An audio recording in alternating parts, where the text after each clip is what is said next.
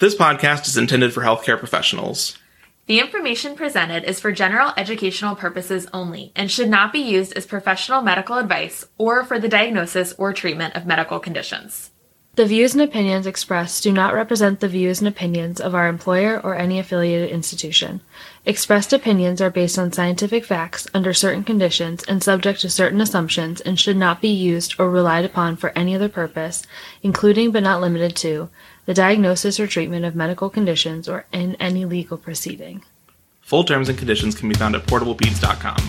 And now on to the episode.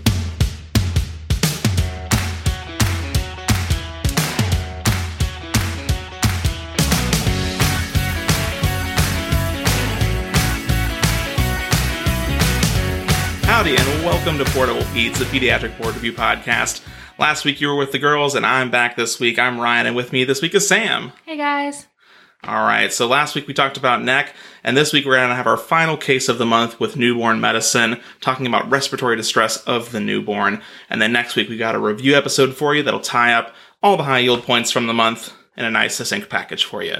But let's jump right in.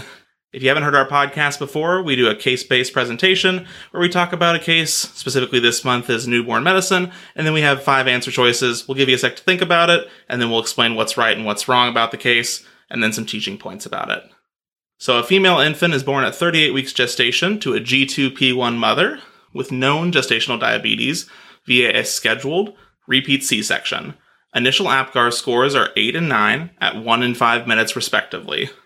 About an hour later, the child begins to develop tachypnea with a respiratory rate of 70, along with nasal flaring and grunting, which improves with supplemental oxygen via nasal cannula. A chest x ray is obtained, which showed findings consistent with the diagnosis of transient tachypnea of the newborn. What findings would you expect to see on the chest x ray for this patient? Answer choice A diffuse parenchymal infiltrates with fluid in the interlobar fissure. B diffuse parenchymal infiltrates with air bronchograms or lobar consolidation. C. Diffuse bilateral ground glass opacities with air bronchograms. D. Diffuse patchy infiltrates with areas of hyperinflation. Or E. Left sided intrathoracic stomach bubble with a shift of the mediastinum and cardiac silhouette to the right.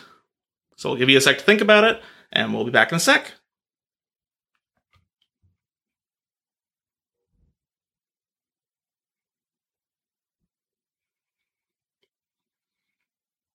All right. Well, if you guys need another sec to think about it, hit the pause button and jump back in whenever you're ready. The case is in the show notes if you need to read it yourself.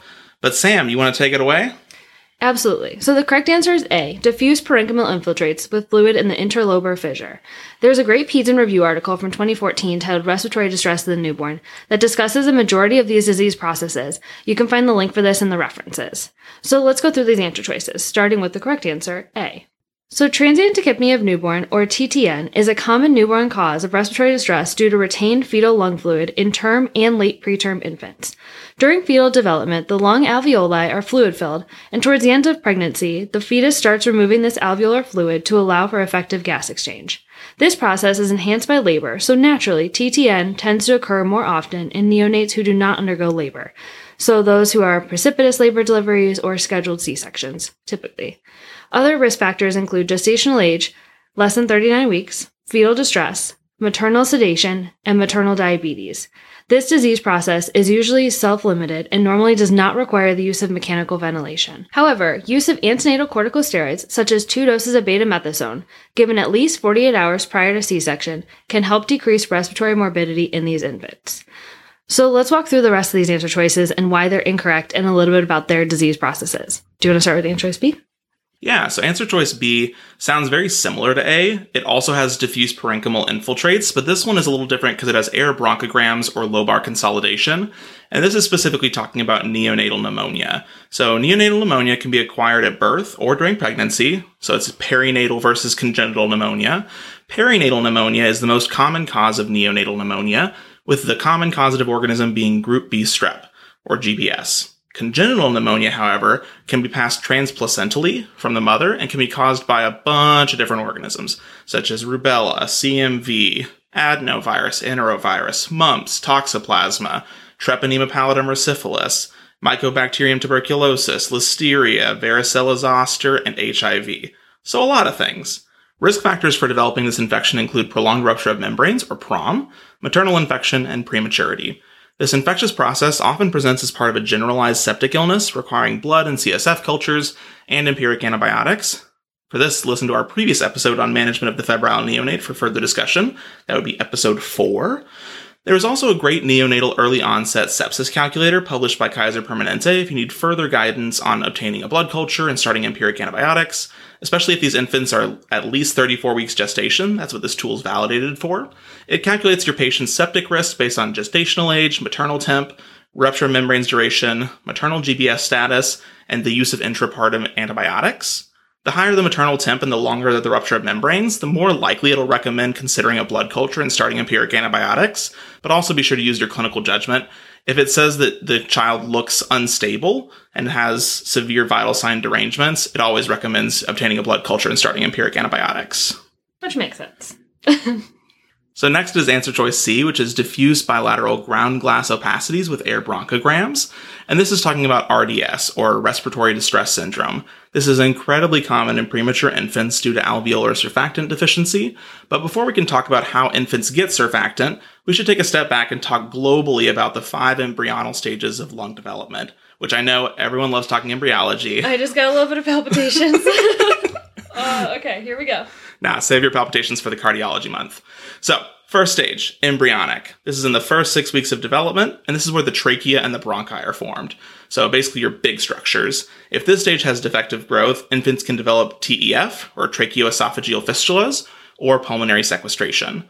The next stage, so you're going a little more further out from those, and this is the pseudoglandular stage. This lasts from week 7 to 16, and this is where the bronchioles, the terminal bronchioles, and lung circulation develop. So this is also where infants can develop defects such as bronchogenic cysts, congenital diaphragmatic hernias, or CDH. We'll talk about that in just a minute. And congenital cystic adenomatoid malformations. What a mouthful. The third stage is the canalicular stage. This is from weeks 17 to 24. And at this point, the respiratory bronchioles and the primitive alveoli develop. If these grow incorrectly, infants can develop pulmonary hypoplasia, RDS, BPD, and alveolar capillary dysplasia. The next stage is the fourth stage, the terminal sac. This lasts from weeks 25 to 36 weeks of gestation, and this is when the fetus develops alveolar ducts, thin walled alveolar sacs, and throughout this stage, they increasingly gain function in their type 2 pneumocytes. These type 2 pneumocytes are the surfactant producing cells in the lungs, so if children are born during this stage, they're at increasing risk for developing RDS and bronchopulmonary dysplasia, also known as BPD. So if the child is premature less than 37 weeks, that they'll be in this stage, and that's typically when they are more risk for having RDS. Also, I've seen that question come up so many times. So remember that type 2 pneumocytes and surfactant producing cells. Synonymous. Just remember it. exactly. And in this case, our patient was full term. Therefore, they were at less risk of having RDS and making it a less likely answer choice. But the fifth and final stage of lung development is the alveolar stage, and this goes from week 37 until they're born. This is when the lungs develop the definitive alveoli and mature type 2 pneumocytes. Infants born during this stage are at increasing risk for developing transient tachypnea of the newborn, meconium aspiration syndrome, neonatal pneumonia, and persistent pulmonary hypertension, or PPHN.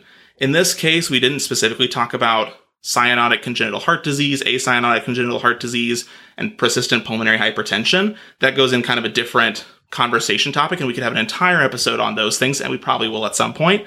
But this, we wanted to focus specifically on lung and pulmonary causes of difficulty breathing in this case. So we'll talk about that another time. So back to RDS. These kids are typically born before 36 weeks and have not yet developed enough surfactant. Surfactant decreases the surface tension in the alveoli and prevents microatelectasis and low lung volumes, and instead allows the alveoli to remain open and allow for efficient gas exchange. The risk factors for RDS include prematurity, gestational diabetes, multiple gestation, and male infants. So, infants of a diabetic mother are at increased risk for RDS because hyperinsulinemia has been shown to delay fetal lung development, especially in terms of surfactant production. However, just like in the previous answer choice, administration of corticosteroids 48 hours prior to delivery, such as two doses of betamethasone, has been shown to stimulate surfactant production and decrease the risk of RDS in premature infants. So, Sam, you want to take it over for the final two? Yeah. And another fact I actually just learned on my NICU rotation was the fact that the high glucose levels in those babies actually inactivate the surfactant that they do have. So I thought that was really interesting. Um, so the answer is D, diffuse patchy infiltrates with areas of hyperinflation. So this one is actually pretty consistent with meconium aspiration syndrome. And that's a process that's due to neonates aspirating meconium, as the name implies, which then causes a chemical pneumonitis and partial obstruction, leading to air trapping and hyperaeration. Additionally, meconium has many components, one of which is bile acids. These bile acids locally inactivate pulmonary surfactant, causing atelectasis. Meconium is present in the fetal GI tract as early as 16 weeks, but it does not move into the descending colon until about 34 weeks. So therefore, it's uncommon to see MAS prior to 37 weeks of gestation. Risk factors for meconium aspiration syndrome include meconium stained amniotic fluid seen on delivery, post-term gestation, so greater than 40 weeks gestation, fetal stress, and African American ethnicity. And so the post term gestation is really talking more about the fetal stress component because once they're at a post term gestation, if they're 41 or 42 weeks, they're more likely to get stressed and have meconium stained amniotic fluid. That makes sense. Interesting. Okay, so let's wrap it up with answer choice E which is a longer answer, but it says left sided intrathoracic stomach bubble with shift to the mediastinum and cardiac silhouette to the right. So this one you can tell is a little bit different than the rest of them. And this actually is pretty suggestive of a congenital diaphragmatic hernia. So this is due to a defect in the diaphragm. So the abdominal organs are able to migrate into the chest during embryonic development, which leads to a pulmonary hypoplasia on the affected side. Per a Pediatrics in Review article from 1999, about 85% of the diaphragmatic defects are left sided, 13% are right sided, and 2% are actually bilateral, which I found was interesting.